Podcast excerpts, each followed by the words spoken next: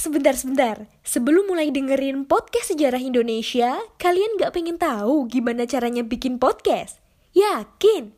Gak susah kok. Coba deh download Anchor Podcast. 100% mudah, 100% gratis.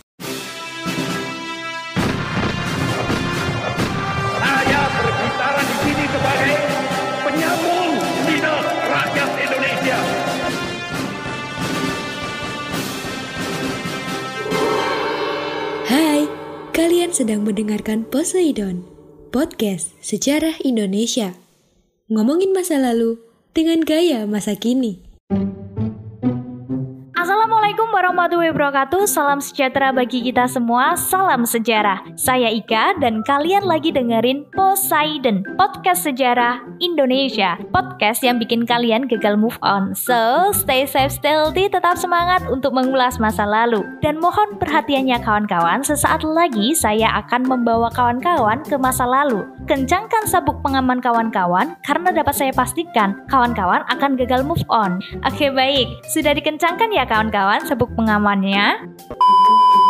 Nah, kawan-kawan, sejak kemerdekaan Indonesia diproklamasikan dengan pembacaan proklamasi, Indonesia telah menjadi sebuah negara yang merdeka dan berdaulat. Akan tetapi, kemerdekaan Indonesia ini tidak diterima oleh bangsa Belanda begitu saja. Mereka tetap mengakui bahwa Indonesia adalah bagian dari daerah jajahan dan kekuasaan Belanda. Jalur perjuangan bersenjata melawan Belanda pun ditempuh saat itu, di mana perselisihan pendapat akibat perbedaan penafsiran dalam melaksanakan perjanjian Linggarjati ini menimbulkan konflik antar Indonesia dan Belanda. Belanda berpatokan pada pidato Ratu Wilhelmina pada 7 Desember 1942 bahwa Indonesia akan dijadikan anggota Commonwealth negara Belanda. Commonwealth berarti artinya kita akan dijadikan negara persemakmurannya Belanda. Sehingga apa? Pada 27 Mei 1947, Belanda ini mengeluarkan nota berupa ultimatum yang harus dijawab pemerintah Indonesia dalam kurun waktu ya 14 hari karena tidak mencapai kesepakatan terhadap nota tersebut, akhirnya apa?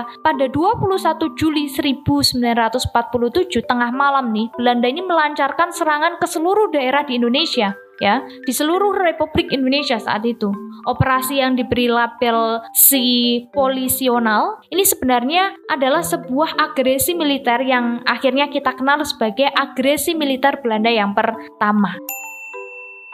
Pasukan-pasukan Belanda ini bergerak dari Jakarta dan Bandung untuk apa? Untuk menguasai wilayah Jawa Barat dan dari Surabaya ini juga untuk menguasai wilayah Madura dan Jawa Timur. Serta satu pasukan lagi ini menduduki wilayah Semarang. Di Sumatera pun pasukan Belanda ini berusaha menguasai perkebunan-perkebunan di sekitar Medan. Instalasi minyak dan batu bara di Palembang dan sekitarnya itu juga diserang dan dikuasai.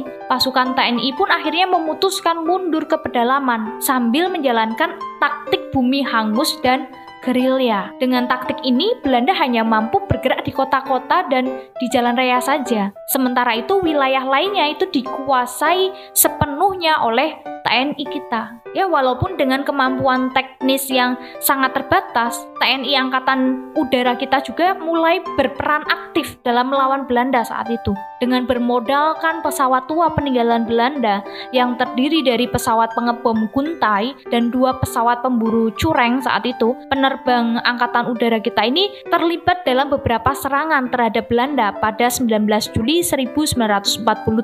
Ketiga pesawat yang berpangkalan di Maguwo, Yogyakarta Yogyakarta atau yang sekarang kita kenal sebagai Bandara Adi Sucipto Yogyakarta ini terlibat pertempuran di Ambarawa. Mereka ini ikut mengebom kedudukan musuh yang ada di Ambarawa, Salatiga dan Semarang gitu ya teman-teman. Itu ketika agresi militer Belanda yang pertama. Nah, sebelum kita lanjutkan kawan-kawan, ini ada info yang cukup menarik sambil kita rehat ya, tarik nafas dulu yes sebelum dilanjutkan. Mari kita simak sama-sama info menarik buat kawan-kawan semua.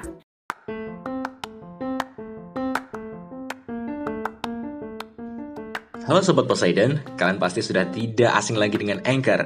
Yap, aplikasi penyedia jasa untuk para podcaster pemula dan juga pro. Buat kalian yang pengen mulai nge-podcast, langsung download aja Anchor di App Store ataupun di Play Store. Di sana, kalian bisa nge-podcast dengan banyak banget pilihan background musik. Setelah itu, kalian bisa mempromosikan podcast kalian ke mana pun. Secara otomatis, nanti akan di-sharekan oleh Anchor sendiri. So, tunggu apa lagi? Cus, nge-podcast bareng Anchor.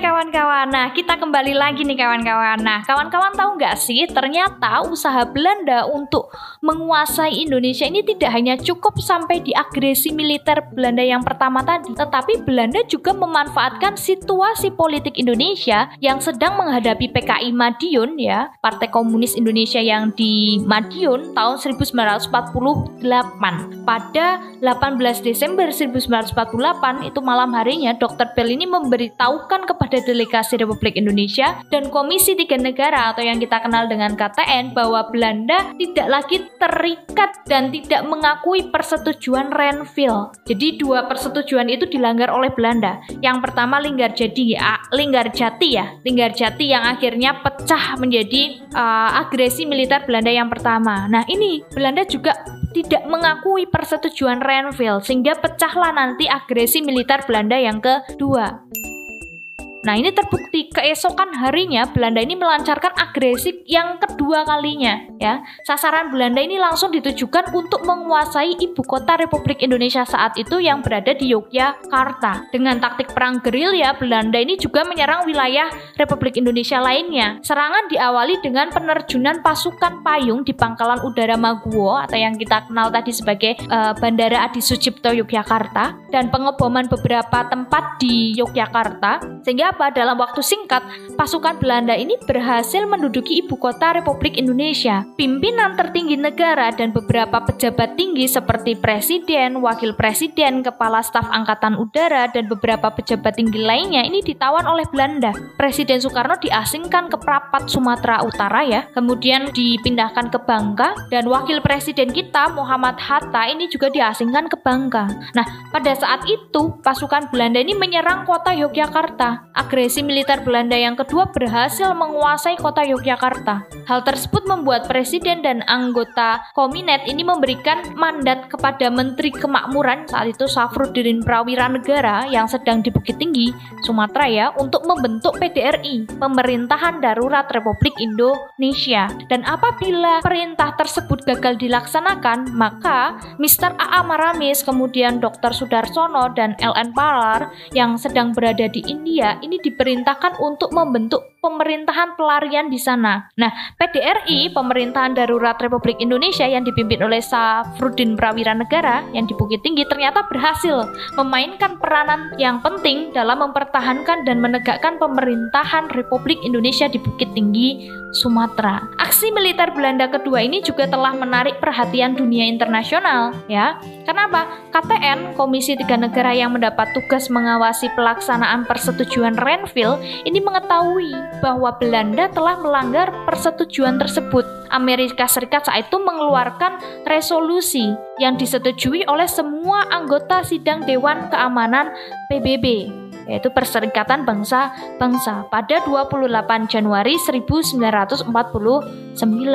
Nah, Amerika Serikat juga mengancam akan menghentikan bantuan kepada Belanda seperti yang termuat dalam Marshall Plan yaitu bantuan Amerika Serikat kepada negara-negara yang menderita akibat Perang Dunia Kedua. Dengan demikian, pemerintahan darurat Republik Indonesia atau yang kita kenal dengan PDRI ini berhasil mempertahankan keberadaan Republik Indonesia dalam situasi yang amat kritis. Gimana nggak kritis ya? Setelah Belanda menguasai Yogyakarta pada Desember 1948, pemerintah Belanda ini melakukan propaganda terhadap dunia internasional dengan menyebutkan bahwa pemerintah Republik Indonesia dan TNI ini sudah hancur. Untuk menunjukkan bahwa pemerintah dan TNI ini masih ada, maka TNI merencanakan serangan terhadap Yogyakarta pada 1 Maret 1949 dipimpin oleh Letkol Soeharto. Perencanaan perebutan kota Yogyakarta ini mendapat dukungan penuh dari Sri Sultan Hamengkubuwono yang ke-9. Nah, sesuai dengan rencana, menjelang tanggal 1 Maret 1949, pasukan TNI ini ini menyusup memasuki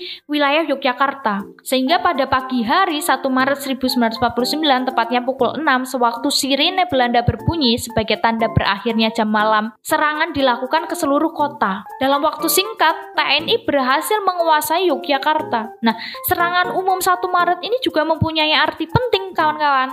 Kenapa? Baik di dalam negeri maupun di luar negeri, di mana pengaruh serangan umum 1 Maret tersebut jika kita lihat pengaruhnya ya, khususnya bagi Indonesia ya, ini yang pertama mendukung perjuangan diplomasi. Yang kedua apa? Meninggikan semangat rakyat dan TNI yang sedang bergerilya saat itu. Dan ini juga sebagai bentuk eksistensi TNI saat itu untuk mematahkan pernyataan Belanda yang mengatakan bahwa Indonesia dan TNI itu sudah hancur. Ternyata kita masih eksis kok, masih bisa melakukan serangan umum 1 Maret 1949.